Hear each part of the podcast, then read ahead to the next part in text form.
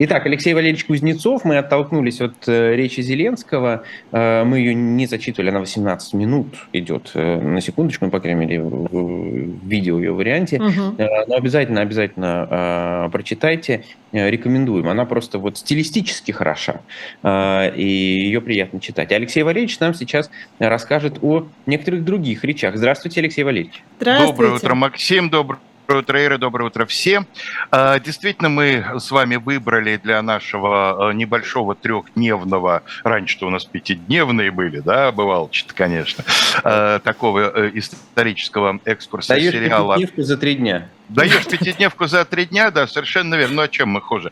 А, вот, выбрали э, речи, изменившие мир, и поскольку таких речей произнесено, в общем, не так мало, в данном случае задача передо мной стояла не столько найти материал, сколько его отобрать, да, чтобы действительно такие наиболее яркие, разнообразные выступления, я решил их как-то сгруппировать по дням.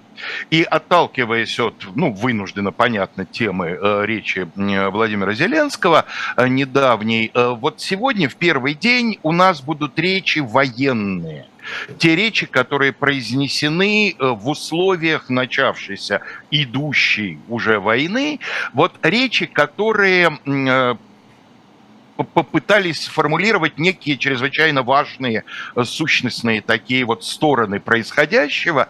Я отобрал пять таких речей, ну или четыре, потому что на самом деле, как мне кажется, две из них можно рассматривать как начало и завершение, хотя они произнесены двумя разными людьми, но по одному и тому же поводу. Это мы сегодня все четыре рассмотрим? Да, да, да, ну а круто. почему нет? Я же не собираюсь нет, нет, круто. обильно их цитировать там и так далее, хотя кое-какие фрагментики в отдельных случаях, наверное, интересно привести. Значит, вот, Максим, вы сказали, что речь Владимира Зеленского была достаточно продолжительной. Безусловно, в истории были и более продолжительные речи, особенно раньше, когда, в общем, краткость не считалась сестрой таланта, да, и наоборот, э, хорошее выступление – это выступление там часовое, как минимум. И вот, кстати говоря, начало конца этой традиции длинных выступлений было положено первой речью, о которой я сегодня хочу сказать, 19 ноября 1863 года. Президент Линкольн произносит свою геттисбергскую речь. Образец лаконизма. 272 слова. Она продолжалась около двух минут. Я ее знаю почти наизусть, тем более, что это нетрудно с таким небольшим текстом. И я все пытался понять несколько лет, а вот что же ее делает такой знаменитой? На самом деле Линкольн говорит вещи, которые нам сегодня кажутся достаточно простыми. Речь произносилась при открытии мемориального кладбища на поле, где за несколько э, месяцев до этого произошло сражение. Уже было понятно, что ключевое сражение гражданской войны. Война еще идет, еще осень 63-го, да, она еще будет продолжаться более года, но уже понятно, что Геттисберг – это перелом. И вот э, Линкольн, э, как это ни странно, да, Линкольн должен был выступать вторым номером. Потому что на самом деле основная речь произносилась губернатором штата Массачусетс, э, президентом э, Гарвардского университета Эвереттом, человеком гораздо на тот момент более знаменитым в Соединенных Штатах да. в качестве оратора, тем более, что американцы э, наверное, первыми распробовали вот этот вкус публичных речей, таких вот в античном смысле этого слова. Эверетт как раз был специалистом по античной риторике, он прекрасно знал древнегреческих, древнеримских ораторов, заимствовал у них приемы. Он настолько серьезно относился к этому делу, что когда ему предложили выступить на мероприятии, он сказал, когда мероприятие? Да вы что, с ума сошли? Мне месяц нужен на подготовку этой речи. Да? И в результате такое значение его выступлению придавать, что там какой-то Линкольн. Вообще еще эта фамилия даже произнесена не была, когда обсуждалась процедура вот этого открытия мемориального кладбища, да, и никого Линкольна там не было. Эверетт, вот, вот главное событие дня. И э, сказали, ну да, конечно, если профессор просит, так сказать, месяц на подготовку, надо ему дать. В результате передвинули э, дату э, самого мероприятия. И те ораторы, которые уже были согласованы, там с несколькими членами Конгресса и сенаторами велись переговоры насчет того, чтобы они тоже выступили, ораторы сказали, нет, ребят, ну у нас календарь все-таки уже какой-то, да, у нас там дела, мы так тоже не можем, у нас там заседание, там ехать не делаются? в Геттисберг, да, это же не сегодня, это же одним днем-то мы не обернемся, да, поэтому... И в результате все отказались, и тогда организаторы вспомнили, черт, у нас же еще президент есть, да? А мы ему как-то не предлагали. Слушайте, ну хорошо, все равно Эверетт все внимание на себя переключит, черт с ним, ну пусть Линкольн тоже выступит. Или, или Линкольн не отказался. И получилось так, что вот эта двухминутная речь совершенно затмила двухчасовую речь Эверетта. Сегодня речь Эверетта, если вспоминают, то только в связи с тем, что вот он два часа говорил. На разогреве. Говоря, он сам это признал. Он потом, э, он в этом смысле молодец, он Линкольну напишет, я мечтал бы, если бы я мог сказать, что я за два часа сказал примерно то же, что вы, э, так сказать, смогли сказать за две минуты. А что же Линкольн такого сказал? Вот сегодня я понимаю, что самое поразительное в речи человека, который возглавляет одну из сторон в самой страшной, до сих пор самой страшной, если говорить о человеческих потерях, войне в истории Соединенных Штатов, он обошел в своем выступлении малейшие какие бы то ни было инвективы в адрес противника. Да? Как обычно строится военная речь? Вот мы увидим, так сказать, следующие четыре. Да? Наш враг самый коварный враг, наш враг самый непримиримый враг. Если мы не победим нашего врага, все, все полетит тартарары вообще не, не идет речь об этом, да? Линкольн только говорит, мы ведем страшную гражданскую войну за то, чтобы наша нация, которая образовалась вот 78 лет назад и на, на принципе равенства всех людей перед Богом, да, чтобы она выстояла. И вот, собственно говоря, его э, геттисбергская речь, ее новизна, во-первых, в совершенно какой-то такой лаконической краткости, да, спартанской краткости. И, во-вторых, эм, он, э, наверное, один из первых, кто таким образом, потом это станет общим местом, говорил о мертвых. Вот мы уже ничего не добавим к тому, что сделали эти люди. Да? Мы сейчас можем только чтить их память, а они уже все сделали, они уже отдали свою жизнь за существование нашей нации. Ну, можно перевести как народ. Да? Угу. А дальше, конечно, это речи в связи с э, началом или развитием, да, какими-то важными этапами Второй мировой войны. И э, я выбрал э, речи тех людей, которых мы называем «большой тройкой», руководителей стран антигитлеровской коалиции. По хронологии первую из них произнесет Уинстон Черчилль 22 июня 1941 года. На мой взгляд, чисто ораторски, чисто э, стилистически, она наиболее яркая, потому что так образно, так художественно и так проникновенно искренне, как Черчилль, потом не выступят ни Сталин, ни Рузвельт. А, она довольно большая. Черч... Это выступление по радио. Черчилль говорил, э, как и Зеленский, около 20 минут. И вот ударный момент этой речи, его я хотел бы процитировать. Черчилль говорит о том, что э, нацистский режим неотличим от худших черт коммунизма, я, там не было более последовательно стойкого противника э, коммунизма, чем я. А дальше вот такой вот момент, который придает этой речи абсолютно такую личную окраску.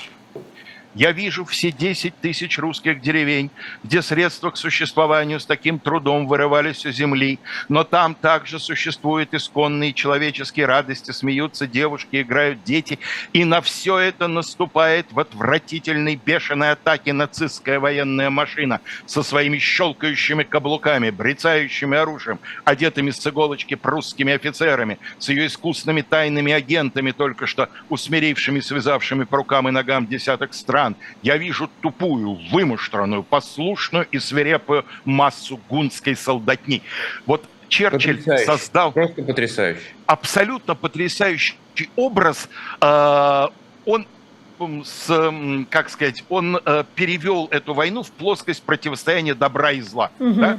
Каким бы злом не был коммунизм, но в русских деревнях э, люди также радуются, огорчаются, как там в английских э, деревеньках, да, и городках.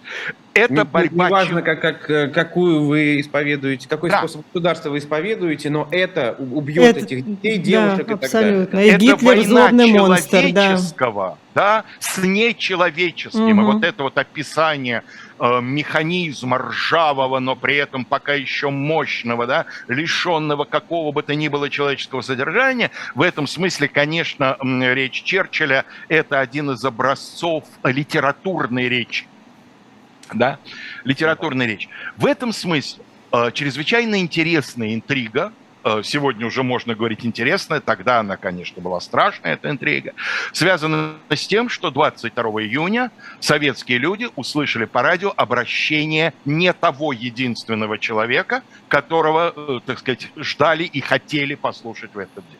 Когда в 12 передают сообщение Молотова, а не будем забывать, что не только с фактической, но даже и с формальной уже точки зрения Вячеслав Михайлович в этот день всего-навсего нарком по иностранным делам. В мае 41 он перестал быть главой правительства. Он не глава государства, глава государства Калинин, он не глава правительства, глава правительства Сталин, он не фактический лидер страны, тут сомнений нет, кто это. И, и, и Молот... просто еще отметим, что Молотов э, как раз тот человек, который больше всех ручкался с теми, кто напал. И именно он ездил, обнимался, целовался. И не только ездил, обнимался и целовался, но и перед советским народом ведь Молотов выступал с какими словами-то? Сегодня преступно там вести войну против гитлеровского, значит, э, фашизма, потому что то-то, то-то и то-то, вот эти все его, так сказать, предшествовавшие договору о дружбе, не пакту о ненападении, а следующем договора о дружбе с Германией. Вот.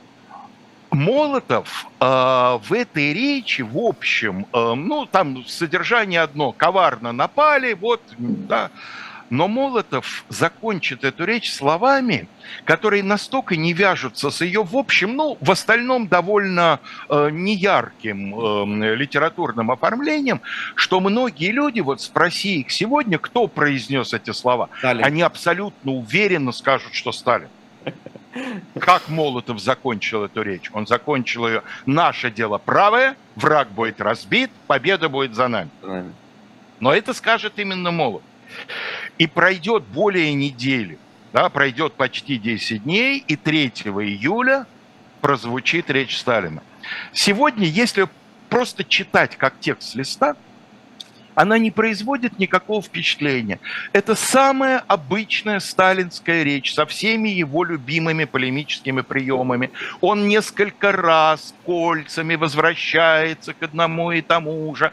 Речь Но довольно... Вы так говорите, Алексей Валерьевич, как будто это что-то плохое. Надо признать, что Сталин действительно умело это делал. Он Нет, это очень умело. распространенный прием. Им пользовался далеко не только Сталин. Да? Этот прием прекрасно описан во всех учебниках по риторике.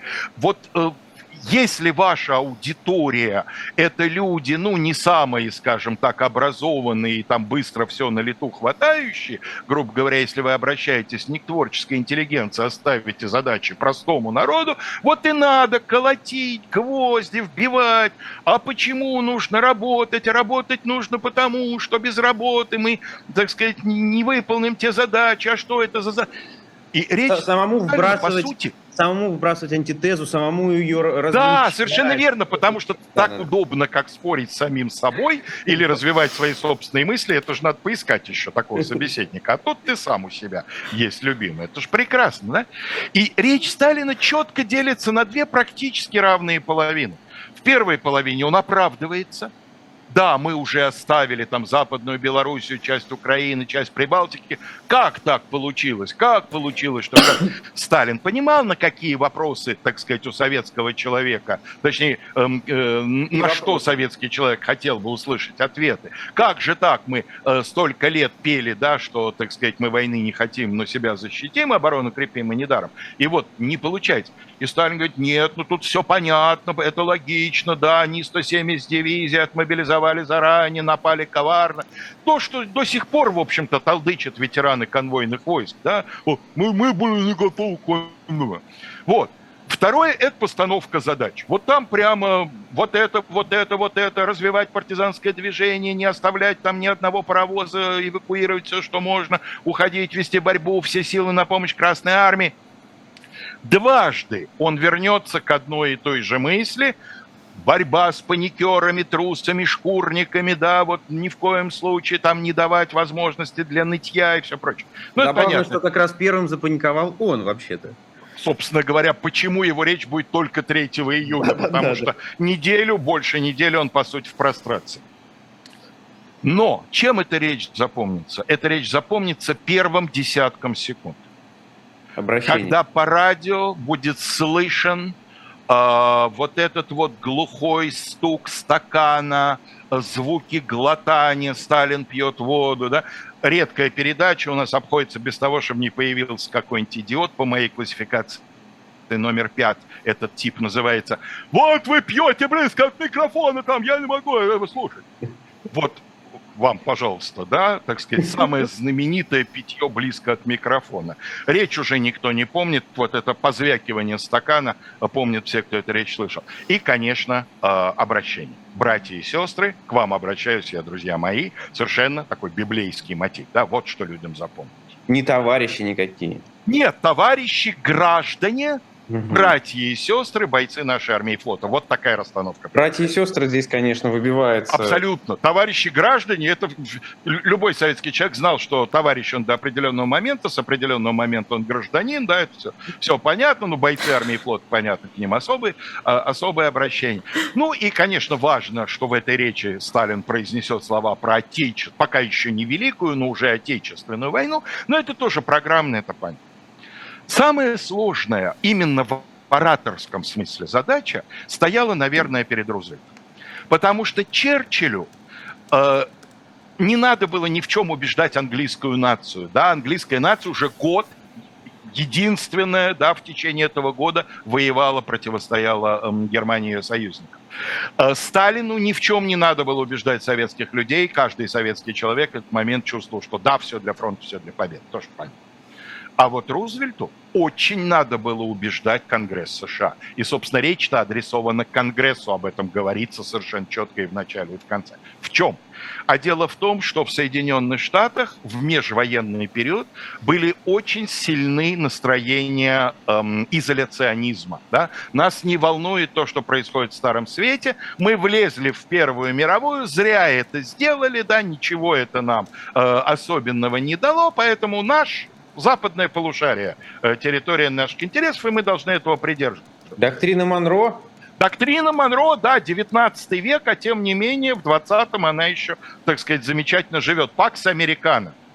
И э, именно в политических кругах была чрезвычайно распространена эта точка зрения, что наши интересы все здесь, у нас под боком.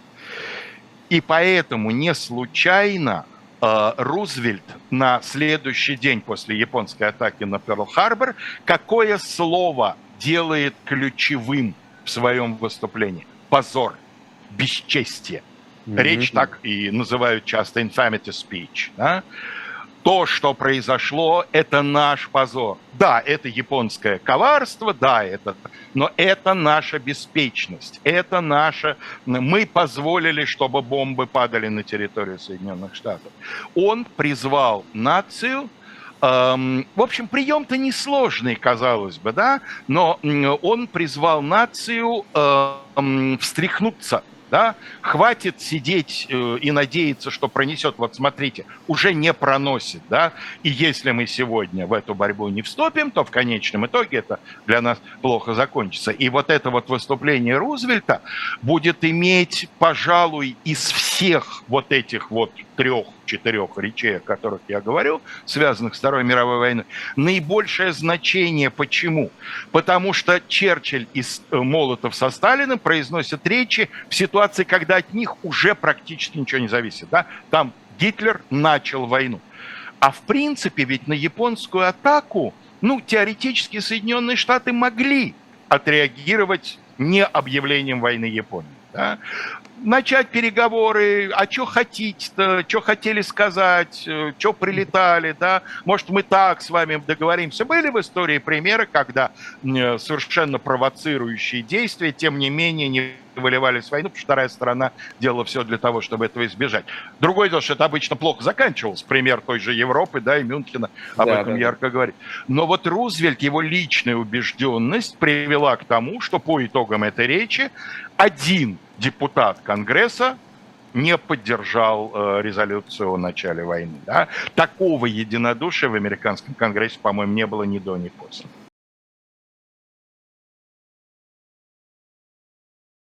Сегодня я решил выбрать э, несколько речей, которые являются, так сказать, программно-установочными. И поскольку э, в речи президента Зеленского есть, как мне кажется, три составляющих, они там переплетены, да, их нельзя разбить на абзацы.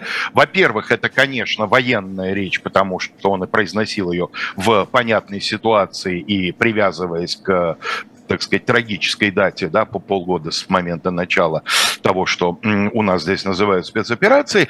Вот, э, и поэтому вчера э, я привел пример, как мне кажется, наиболее ярких вот именно военных речей, э, связанных с там, гражданской войной в США и Второй мировой войны. Сегодня будут речи программные, те речи, которые задают некий вектор в ответ на вопрос, что делать да, вот, вот что, что теперь делать. Да?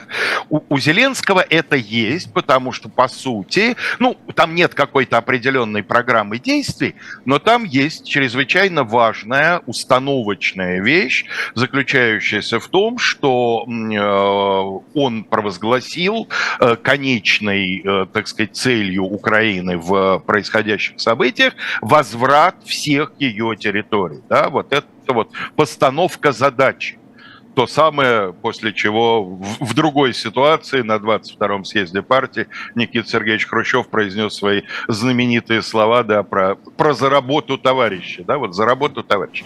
Вот э, завтра будут речи ценностные, речи о ценностях, речи о принципах. А сегодня э, я выбрал три программные речи трех известнейших политиков, где они пытались для своей аудитории сформулировать ответ на вопрос, что делать. И первая речь – это, наверное, самая знаменитая и при этом одна из самых загадочных речей Владимира Ильича Ленина. Что вот такое советская власть? Нет, вот скажите, пожалуйста, вот э, публичное выступление Ленина. Сразу какая картинка возникает в нашем сознании? Где? Откуда?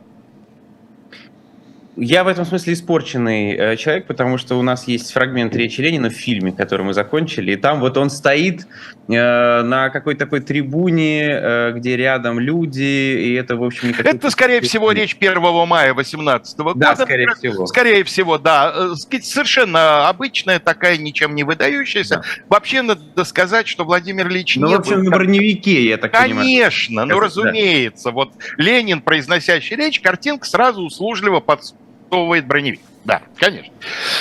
Вот это действительно, наверное, самое, э, самый известный факт произнесения Лениным публичной речи 3 по старому стилю, 3 апреля 17 года, поздно вечером, когда вот этот знаменитый пломбированный вагон наконец добирается до э, Петрограда, до Петрограда он уже не пломбированный, конечно, пломбированным он через территорию контролируемой Германии шел, да, и вот Ленин, которого встречают, ну не только его, но и людей с ним приехавших, но, безусловно, его встречают в первую очередь, об этом свидетельствует то, тот факт, что руководители Петросовета, которые прибыли на э, вокзал на встречу, они сразу будут искать возможность с Лениным переговорить о консолидации усилий там и так далее. Да? Вот, его, конечно, в первую очередь встречали. Вот он э, за короткое время произнесет три речи, видимо, в значительной степени, по крайней мере, в главном тезисе, повторяющие друг друга. Три, потому что его переносили с места на место.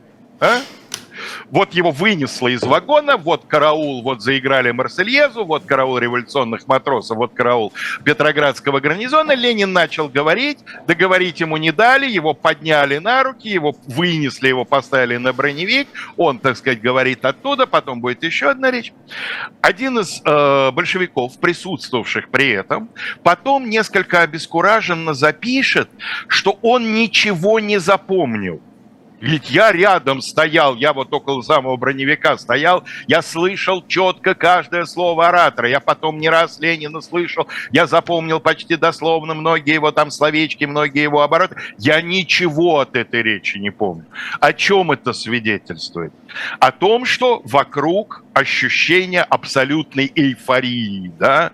Не нужно вслушиваться в то, что он говорит, сам факт произнесения этой речи, сам факт, что этот невысокий коренастый человек с броневика вещает, вот это уже, так сказать, главное достоинство. А Ленин на самом деле сказал чрезвычайно важную вещь. Я думаю, эта речь не записана, поэтому сегодня мы можем только реконструировать ее основное содержание по ну, полудюжине воспоминаний разных людей. Кстати, что ценно по-разному к Ленину и его идеям относившихся, это добавляет такой определенной объективности. Ленин провозгласил курс на социалистическую революцию. Вот почему это одна из речей, действительно меняющих историю человечества, потому что впервые курс на то, что безусловно изменило в 20 веке лицо человечества, так сказать, события э, осени 17 года в нашей стране и все, что с ними связано, э, впервые провозглашено именно тогда. А что такое начало апреля 2017 года? В стране еще абсолютное приятие только что произошедшей, мы ее называем февральской, вообще правильнее, наверное, мартовской все-таки революции. Да, все нормально, демократия победила. Представьте себе, что там в начале 92 -го года кто-то из демократических лидеров бы начал говорить о том, что да нет, да полная ерунда, то, что произошло, это только вот шажок. А Ленин об этом именно и говорит, что февральская революция – это первый этап, что ни в коем случае нельзя на этом останавливаться, что надо двигаться дальше. И вот дальше очень интересно. Он обращается к массе преимущественно одетой в некие форменные там, так сказать, э, форменную одежду матросскую или солдатскую. Или, э, то есть к людям, которые, э, как мы знаем сегодня, армия в 17 году настроена в значительной степени антивоенно. Ой-ой. Так. Алексей Валерьевич. Да, так сказать, моральный дух вооружения. К аудитории, для которой одним из важнейших лозунгов является лозунг прекращения войны. И Ленин направо и налево говорит, вот, значит, нынешнее правительство виновато уже тем, что оно продолжает вот эту несправедливую империалистическую войну, развязанную царским правительством и так далее. А что же он предлагает взамен? А взамен он предлагает социалистическую революцию, то есть ту же войну, да, но с другими целями. И вот эта война будет принципиально отличаться тем, что она за прекращение предыдущей войны. И аудитория воспринимает это восторженно. Вот какой степенью, так сказать, заразительности должен обладать оратор, чтобы идею заведомо непопулярную подать так, что никто вообще в нее не вдумывается. Угу. Потом, через несколько дней, появится уже программа. Эта программа будет написана, опубликована, знаменитые апрельские тезисы. Вот там уже план, по сути, действий большевистской партии на ближайшие месяцы. План, который в значительной степени будет в конечном итоге реализован. Но начинается все вот с этой самой эпохальной речи с броневика, которую никто дословно не помнит. Ну, конечно, театральное представление было да, фактически. Да, Но да, вообще, да, на да, самом вот... деле, конечно, использование войны э, в собственных интересах, э, вот в чем действительно э, Ленину э, мало равных э, найдется. Вот это превратим империалистическую войну в гражданскую. Да Совершенно Это, верно. И э, более того, надо сказать, что э, никто, ни одна политическая сила в Российской империи так последовательно эту мысль не проводит. По сути, вообще э, большевики, примкнувшие к ним, там меньшевики, интернационалисты, это единственные, кто выступает за перерастание войны вот в, в революцию, да, э, так сказать, остальные за войну патриотическую, за войну оборонческую, да. Но э, Ленин, конечно, жонглирует в данном случае понятиями совершенно виртуозно. Хотя сам он себя, еще раз повторюсь, он оратором не считал, когда его просили выступить, он очень часто говорил, ну а вы уверены, что надо меня, давайте Лев Давыдович пойдет, да, давайте Радок пойдет, еще кто-то из записных, так сказать, партийных ораторов, да, он знал ограниченность своих возможностей. Но вот здесь его, видимо, э, как один известный российский юрист по поводу другого российского юриста говорил, его понесло, да, вот его, так сказать, накрыло, мы бы сейчас, наверное, сказали сказали. Вот такой вот момент. Совершенно явно экспромтный, да, неподготовленный. был бы подготовленный, от Лилича остались бы какие-то записочки, по которым потом можно речь было бы реконструировать. Он, в общем, лю- любил готовиться э, к э, какой-то там полемике. Пройдет всего несколько месяцев. Э, осень 17 года, другой противоположный, может, почти противоположный край света, да, Индия. Махатма Ганди, Махандас Ганди э, произносит речь перед представителями э, индийских различных общественно-политических кругов на некоем таком вот импровизированном конгрессе о том, как нужно действовать Индии для того, чтобы обрести независимость. Впоследствии Ганди произнесет много на этот счет речей, у него там несколько изменится, скажем так, акценты, и там появится вот эта вот идея, эм, значит, ненасильственного гражданского протеста. Вот эта речь, которую обычно называют «Как добиться победы», Угу. Это совершенно удивительный в наших сегодняшних условиях пример такого, знаете, мирного, светлого, дружелюбного национализма. Мы привыкли в 20 веке к тому, что национализм агрессивен, что национализм – это там Гитлер и Геббельс на трибуне, что национализм – это бей, спасай, да? А вот Ганди говорит о том, что э, вот это вот мирное ненасильственное движение Индии за ее независимость должно проистекать из любви к собственной культуре. Мы должны осознать в том, что эм, э, наше это лучшее. Да? Вот смотрите, как он об этом говорит. Он употребляет термин, термин из языка хинди, который условно можно перевести как самоуправление, сварадж. Вот что он говорит. Мы не отдаем себе достаточного отчета в том, что сварадж почти всецело может быть достигнут при помощи свадеши – а что такое свадеши? Вот он объясняет. Если мы не проявляем достаточного внимания к народному языку, если мы не любим наших тканей, если в нас вызывает отвращение наша одежда, если мы стыдимся носить священную шика, какой-то элемент религиозный, я не знаю, что это такое. Если наша пища нам не нравится, если наш климат нам кажется недостаточно хорошим, если народ наш кажется нам неотесанным и непригодным для нашего общества – если наша цивилизация кажется нам ложной, иностранной, привлекательной, короче говоря, если все родное нам кажется скверным, а все иностранное заманчивым, тогда я не знаю, какое значение может иметь для нас самоуправление. Если надо принимать все иностранное, то, конечно, необходимо будет еще долго оставаться под чужеземной опекой, потому что иностранная цивилизация еще не проникла в массы. И вот э, его призыв заключается в том, что нужно не столько вот традиционными политическими действиями, сколько внутренней работой готовить себя к независимости. А внутренняя работа начинается с того, что нужно полюбить тот мир, который ты хочешь строить. Вот это, мне кажется, для нас сегодня... И не отвергать совершенно... ни одного члена своей общины. Совершенно верно, да. Для нас, которые по любому поводу, независимо от наших взглядов, по, по все стороны, любого вопроса первым делом готовы свалиться в э, склоку и в рассуждение о том, какой, так сказать, как, как замечательной стране э, не повезло с конкретным народом, да, вот mm-hmm. эта мысль эм, ну, как говорится, перечитывайте Ганди, сказал бы я, если был уверен, что его хоть кто-то прочитал. Вот, но боюсь, что этого не произошло. Ну, а третья речь, конечно, самая знаменитая. И как это, она, она записана, более того, там сверены все варианты, вариант заранее написанный, потом вариант произнесенный, скомпонованный, так сказать, там по, по записи, которая делалась, восстановлены все буквально ремарки, э, значит, лектора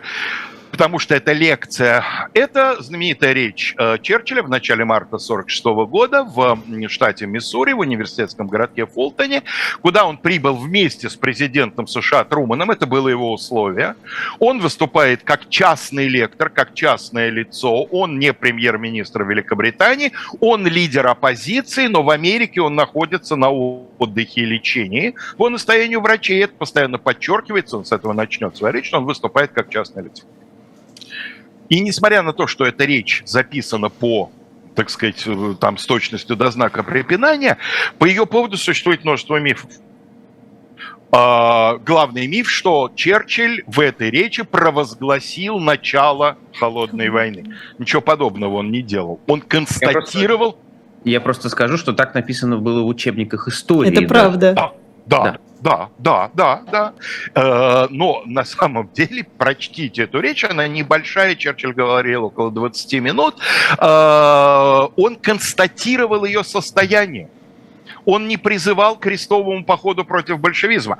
Он достаточно недружелюбно высказывался о э, коммунизме, но это его последовательная позиция. Да, вчера мы с вами э, знакомились с фрагментом его речи 22 июня, где он абсолютно честно сказал, не было более последовательного противника у коммунизма, чем я. Это так, да? Так что тут ничего нового, тут никакой особенной, так сказать, новой враждебности не проявляется. Но Черчилль говорит, вот, вот что получилось от Штеттена на Балтике до Триеста на Адриатике протянулся железный занавес. Это факт. Да? Поэтому, значит, э, э, это, это констатирующая часть. А что он, э, собственно, предлагает? Что делать? Значит, во-первых, Черчилль выступает в качестве довольно большого энтузиаста только что созданной Организации Объединенных Наций. И он говорит о том, что для того, чтобы он стал действенным инструментом, стала действенным инструментом э, сохранения мира и недопущения Третьей мировой, нужно, чтобы у Организации Объединенных Наций были собственные эффективные вооруженные силы. Да, в уставе, который был принят за полгода до этого, предусмотрены такие вооруженные силы, но предусмотреть предусмотрели, а вот как это все будет? Будут ли это отдельные войска ООН, вот только ООН и так далее? Или это будет, как в конечном итоге получится, что страны посылают какие-то ограниченные контингенты в состав миротворческих сил на определенное время, а потом, так сказать, забирают их обратно в состав своих вооруженных сил? Все это непонятно. Значит, вот Черчилль выступает за эффективные э, вооруженные силы международного сообщества. При этом он подчеркивает, что им ни в коем случае нельзя давать ядерное оружие. То есть доктрина ядерного сдерживания, хотя именно эти слова не произнесены, но в его речи тоже просматривается, а должна, так сказать, у нас э, это, эта возможность оставаться. И, наконец, чрезвычайно важная часть э, речи Черчилля «У кого у нас?». Он призывает э, к более тесному так, прервалась связь у нас с Алексеем Валерьевичем. Более тесному единению англосаксонских народов, носителем чрезвычайно важных ценностей. Он перечисляет эти ценности. Это свободная пресса, это свобода слова, это суд присяжных, это э, английское common law, вот это вот право, да, так сказать, англоязычных народов.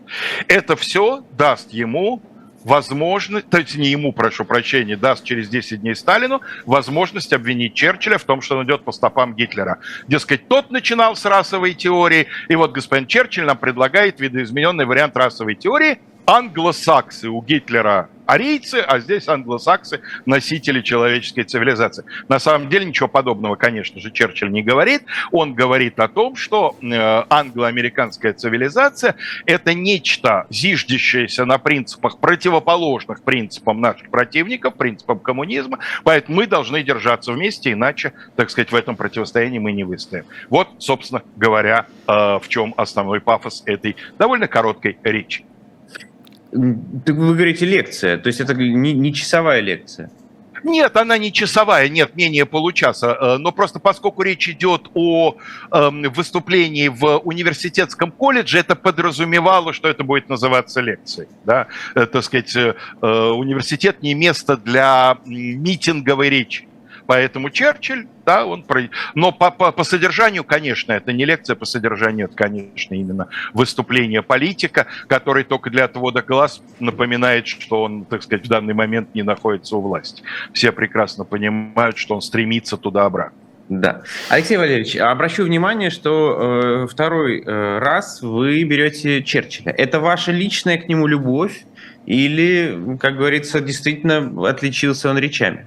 Это мое э, не любовь, это слово я, э, у меня среди политиков любимых нету, в этом смысле слова, да, э, люди этой профессии меня не, не привлекают. Но э, Черчилль, безусловно, в 20 веке, э, на мой взгляд, э, один из самых выдающихся политических именно ораторов.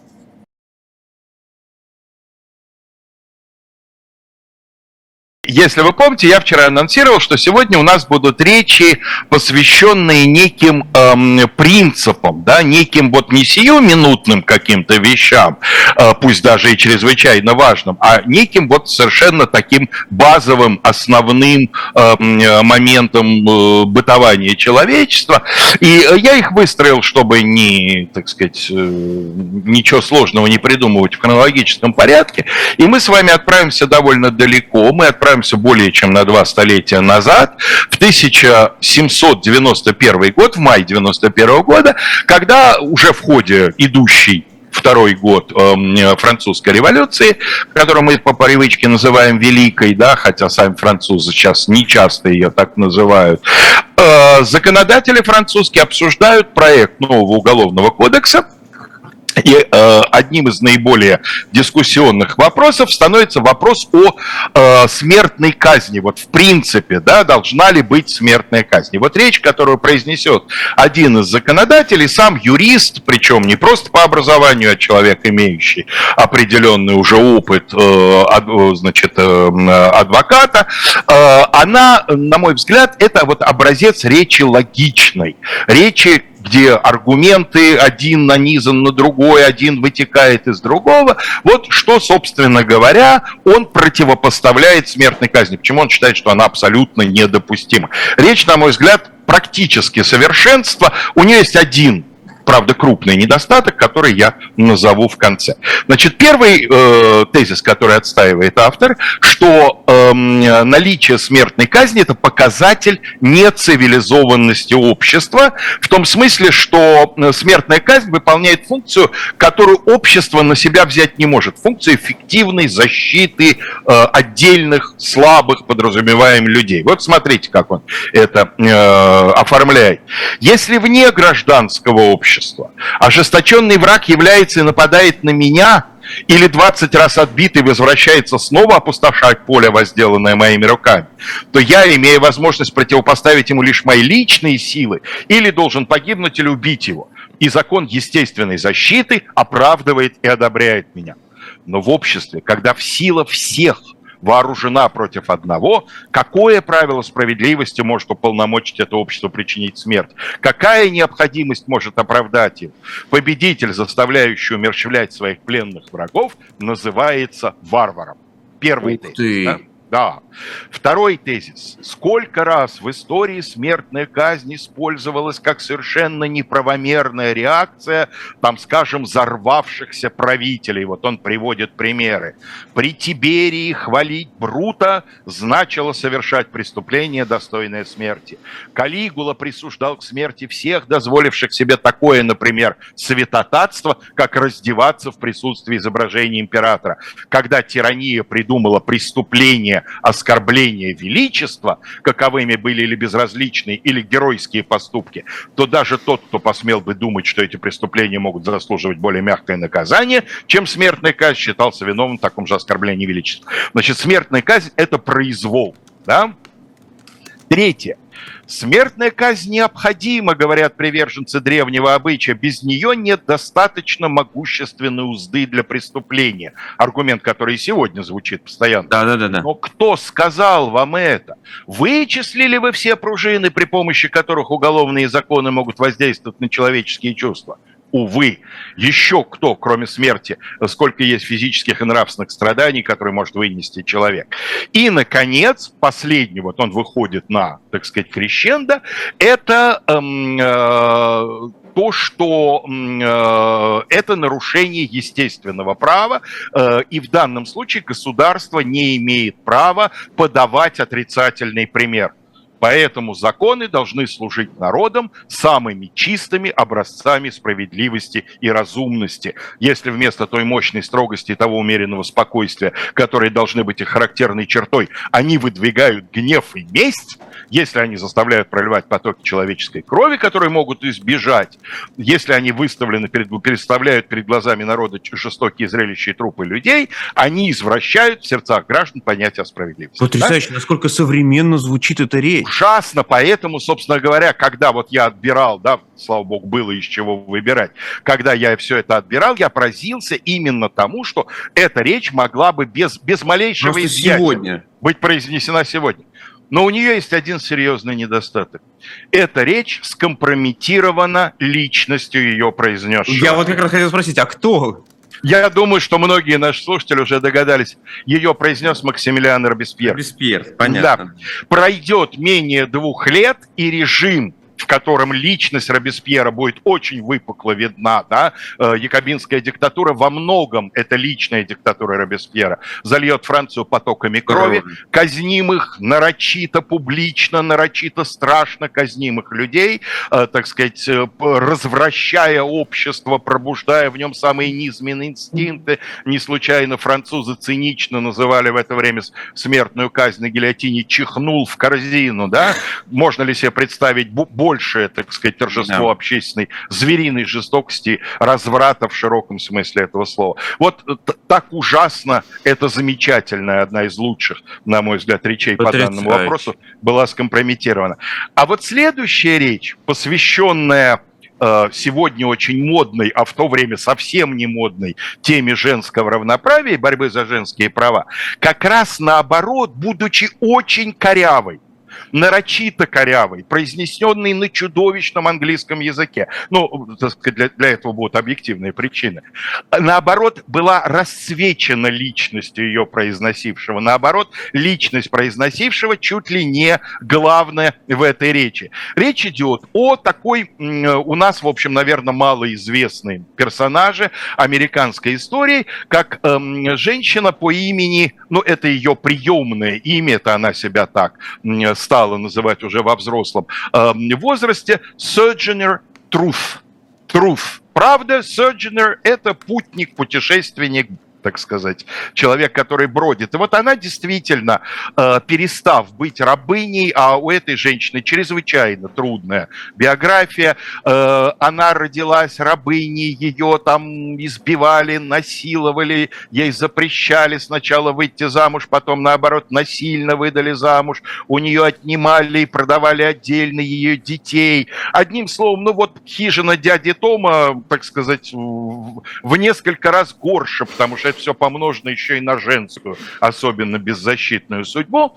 И вот э, в конце концов, благодаря тому, что она родилась в штате Нью-Йорк, а в штате Нью-Йорк первый план 19 века, все-таки криво, косо, не сразу, но проходит процесс вот этого превращения в несегрегированный, э, не имеющий рабства non-slavery state, да, и она постепенно становится свободной, и превращается в одного из самых известных проповедников женского равноправия – и, собственно, вот эта вот самая ее знаменитая речь, э, она эм, э, произнесена спонтанно, она не, не написана заранее, она, э, значит, э, возникла как реакция на некоем форуме в штате Агая в 1851 году, обсуждались вопросы женского движения.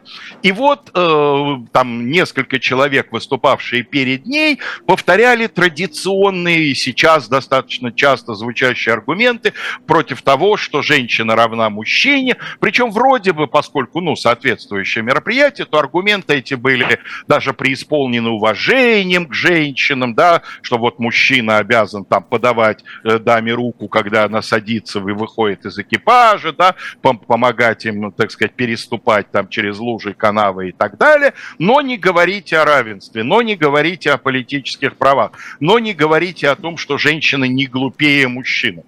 И вот здесь берет, просит слово Surgeon Truth, это уже производит определенное такое вот, так сказать, волнение, потому что выступает не просто женщина, а в то время даже на женском конгрессе, в общем, женщина рекомендовалась помалкивать, да, и только в самом крайнем случае, так сказать, что-нибудь там произносить. А тут еще выступает очень черная женщина, да, и вот она берет слово – и на чудовищном английском. Она очень гордилась своим устным английским, но дело в том, что вообще он ей не родной. Ее родной язык – это нью-йоркский диалект голландского.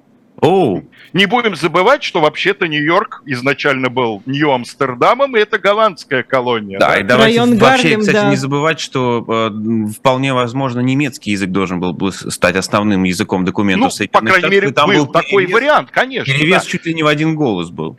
И вот в результате она говорит по-английски, но дело в том, что сделана фонетическая запись ее речи, тогда не было средств, которые могли бы саму речь, звук записать, да, но была сделана фонетическая запись ее речи. Это, конечно, очень-очень-очень такой вот негритянский английский того времени, да, людей абсолютно необразованных, э, людей, говорящих, по сути, на диалекте. И вот на этом диалекте, что добавляет, так сказать, этому блюду остроты, она нарочито упрощая свою речь, она умная женщина, конечно, понимает, э, что это тоже шокирует аудиторию, говорит следующее, речь очень короткая. Ну, детки, такая тут суматоха началась, так что явно что-то здесь не так. Да? Такая вот, она явно совершенно пародирует образ такой black mommy, да, uh-huh. вроде хозяйки Тома из ранних да, да, Тома да. и Джерри, да, вот такая вот негритянка с юга. Я думаю, весь этот шум насчет негров на юге и женщин на севере, оп, отличное противопоставление, ага. да, женщины севера – это негры юга. Ага. Все эти разговоры о правах белым мужчинам может прийти туго и очень скоро – ну, не скоро, но, в общем, она права. Пришлось долго, да, Максим? Будучи в большинстве, мы с вами не можем не признать. Но о чем все эти разговоры? Вон тот мужчина говорит, что женщинам нужно помогать садиться в экипаже, переносить их через канавы, уступать им везде лучшие места. Никто никогда не помогает мне садиться в экипаже или перешагивать перед лужей и не уступает мне лучших мест. А разве я не женщина? И вот эти слова станут главным слоганом этой речи. Ain't I a woman? Да? Посмотрите на меня, посмотрите на мою руку, у нее была искалечена рука. Я пахала, сеяла, я собирал урожай в амбары. Ни один мужчина не мог обогнать меня. А разве я не женщина? Я могу работать столько же. И есть столько же, как и мужчина, когда есть что. И меня также били кнутом. А разве я не женщина? Я родила 13 детей. Я видела, как большинство из них продавали в рабство. И когда я плакала в своем материнском горе, никто, кроме Иисуса, не слышал меня. А разве я не женщина? Вот откуда она знает это, да? Mm-hmm. Анафора называется этот прием, вот это постоянное повторение mm-hmm. некоего ключевого удачного фрагмента. Потом они говорят про эту штуку в голове, она стучит по своей голове. Как они ее называют? Кто-то там подсказывает из первых рядов. Интеллект, ум, да? Угу. Вот-вот, милая. Причем здесь права женщины, права негра? Если моя чашка не вмещает и пинты, а твоя вмещает целую кварту, это в два раза больше, то разве не подло не дать мне наполнить свою полушку? Это к вопросу о женском образовании, да, вы говорите, что женщины глупее, поэтому им образование не нужно. Хорошо, пусть даже вы правы, и женщины глупее, да. разве это основание не давать им наполнить то, что им дано? Потрясающе, да? потрясающе. И вот, наконец, опять-таки, тоже к концу речи она выходит на, на мой взгляд, самый сильный фрагмент. А потом вот этот маленький человечек сзади говорит, что женщины не могут иметь столько же прав, как и мужчины, потому что Христос не был женщиной. Откуда взялся ваш Христос? От Бога и от женщины. Мужчина к нему отношения не имел. То, согласись, справедливо, если принять христианскую Логично, версию. звучит логично. И если первая женщина, которую Бог когда-либо создал, была достаточно сильна, чтобы в одиночку перевернуть этот мир с ног на голову, то уж эти женщины все вместе смогут перевернуть его обратно и снова поставить на ноги. И пока они просят это сделать, мужчинам лучше им позволить. Браво. Да? Неграмотная женщина, э, сказать, проведшая там значительную часть своей жизни в полном аду и кошмаре, сформулировала вещи, которые сегодня, ну, на мой взгляд, менее удачно формулируют там лидеры э, женского движения с многочисленными университетскими дипломами. И э, совершенно фантастическая реакция. Собрание, которое изначально было настроено половина недоброжелательно, а половина готовилась насмешки расточать, да, то есть тоже недоброжелательно, но так игриво недоброжелательно. Mm-hmm. Это молчание встретило ее сначала молчанием, вот таким молчанием шоковым, а потом громовыми аплодисментами, там люди бросались к ней, всячески выражали ей свои... Э, значит, свои, свои восторги, и она много еще будет потом путешествовать, произносить всяких речей, но вот такой успех не повторится ни разу, видимо, потому что это именно спонтанное выступление, родившееся, как говорится, из самого сердца. Третье выступление – это то, что давно обещано, это знаменитый Мартин Лютер Кинг, чья речь заранее написана, он опытный проповедник, да, он, так сказать, э, к этому времени э, человек, национальный герой всей Черной Америки, э, человек вообще уже, так сказать, знаменитый. Вот в 63 году, стоя спиной к мемориалу Линкольна, он будет это, это подчеркивать в своем выступлении, он обращается к э, собравшимся и дальше, вот, ну, я не знаю, насколько это э, подготовленный момент или экспромт, он произносит речь, такую хорошо выстроенную, красивую речь грамотного человека, а на сцене находится чернокожая певица, знаменитая исполнительница Spirituals Махалия Джексон. Угу. И в какой-то момент, когда он завершает очередной смысловой абзац, она ему, она ему говорит, так что слышат все собравшиеся, расскажи им о мечте, Мартин. И вот дальше произносится этот знаменитый небольшой фрагмент, который, ну, я не знаю, может быть, они договорились, может быть, так сказать, это то, что называется отрепетировано, это не делает эту речь хуже, да, но если это действительно экспромт, то это фантастика, конечно. И дальше вот коротенький фрагмент, я его хочу целиком привести. И хотя мы сталкиваемся с трудностями сегодня и будем сталкиваться с ними завтра, у меня все же есть мечта – эта мечта глубоко укоренена в американской мечте. Я мечтаю, что однажды эта нация распрямится и будет жить в соответствии с истинным смыслом ее принципа. Мы считаем самоочевидным, что все люди сотворены равными. Я мечтаю, что однажды на Красных холмах Джорджии сыновья бывших рабов и сыновья бывших рабовладельцев смогут сидеть вместе за братским столом. Я мечтаю о том, что наступит день, и даже штат Миссисипи, изнемогающий от жары несправедливости и гнета, превратится в оазис свободы. Я мечтаю, что придет день, когда мои четыре ребенка будут жить в стране, стране, где о них будут судить не по цвету их кожи, а в соответствии с их личными качествами. Я мечтаю сегодня, я мечтаю сегодня, что однажды в Алабаме с ее злобными расистами и губернатором, с губ которого слетают слова о вмешательстве и аннулировании, э, имеется в виду вмешательстве федерального правительства в дела штатов, в один прекрасный день именно в Алабаме маленькие черные мальчики и девочки возьмутся как сестры и братья за руки с маленькими белыми мальчиками и девочками. В чем секрет этой речи? В том, что э, Мартин Лютер Кинг отсылает своих слушателей к прекрасно известным им вещам. Мы сегодня в России можем не все, и даже меньшую часть, так сказать, угу. большую часть Читать. не узнать, да, но здесь есть библейские цитаты, Здесь есть отсылка к американской мечте. Все присутствующие хотя бы интуитивно понимают, что такое американская мечта. Здесь есть отсылки к американской конституции, есть отсылки к Декларации независимости, есть прокламация об освобождении рабов, да, который как раз в это время, там, сто лет исполняется – и вот то, что он, он образованный человек, он, конечно, знает, что такое анафоры, да, и повторяя вот эту I have a dream 8 раз, он, конечно, понимает, как он воздействует на аудиторию, и все это в конечном итоге воспринимается как молитва да, проповедник, христианский проповедник Мартин Лютер Кинг в своем амплуа воздействует на свою аудиторию, они это прекрасно понимают, они это ценят. А вот последняя речь, которой я хотел бы наш мини-цикл завершить. О, бонус-трек, она... обычно по три было, Бонус-трек, да. Да, бонус-трек, ну а что же, и в воскресенье, да. опять же, обычно мы в 8 начинали, а сегодня, смотрите, красота какая, в 9, да? А последняя речь мира не изменила и не могла его изменить, потому что автор говорил о том, что чрезвычайно важно лично для него, но в принципе остальные люди совершенно не обязаны воспринимать это в отличие там, от свободы, равенства и других основополагающих вещей, как что-то важное в их жизни. И, собственно, об этом вся его речь, о том, что это то самое личное, что чрезвычайно важно для каждого из нас в отдельности. Это Нобелевская речь Иосифа Бродского. Mm-hmm. В отличие от других людей, там, скажем, я колебался, да, у меня был вариант Нобелевской речи Солженицына, Нобелевской речи Сахарова. Почему я выбрал Бродского? Потому что он ближе всего держится вот к той э, цели Нобелевской лекции человека, получившего э, премию по литературе, он говорит о месте литературы. Вот смотрите, как, каким он его находит.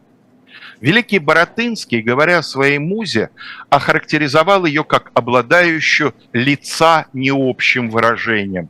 В приобретении этого необщего выражения и состоит, видимо, смысл индивидуального существования, ибо к необщности этой мы подготовлены уже как бы генетически. Независимо от того, является человек писателем или читателем, задача его состоит в том, чтобы прожить свою собственную, а не навязанную или предписанную извне, даже самым благородным образом выглядящую жизнь.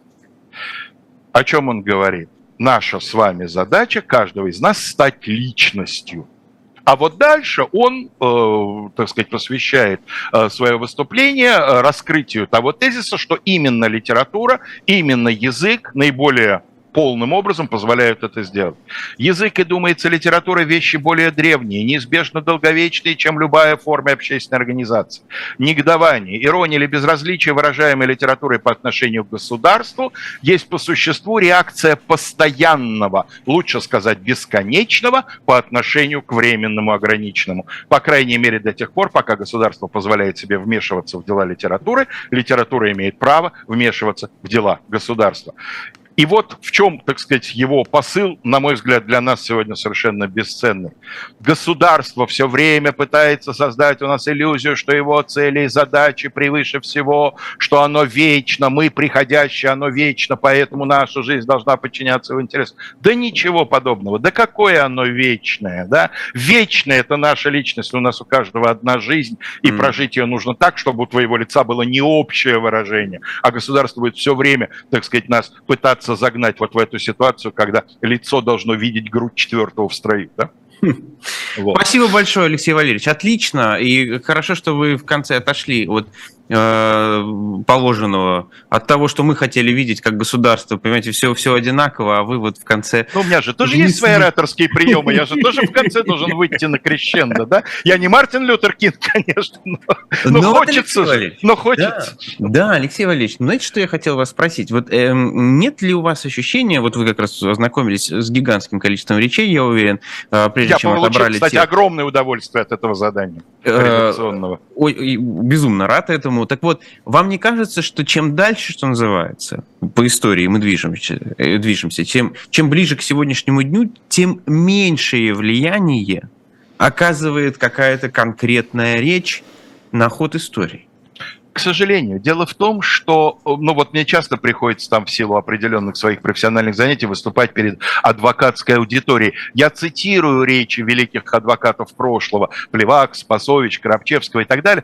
А они говорят почти каждый раз, кто-нибудь вздохнет да скажет, ну это да, ну вот представьте себе, что даже я вот такой же талантливый человек, как они, такой же, э, значит, эм, прекрасный судебный оратор, ну вот буду я сегодня в прениях в нынешнем суде эту речь произносить, Прокурор в телефоне сидит. Значит, э, судья карандашом в ухе ковыряет, скучает так откровенно, что хоть в протокол эту скуку заноси. И кому нужны будут мои слова, да? Вон, даже когда великий судебный оратор современности Генри Резник речь произносит, сидит там женщина в синем костюме с погонами, и видно, как ей скучно, и как ее накладные ногти волнуют больше, чем все, что он говорит. Но это, к сожалению, мы вообще утратили уважение к слову.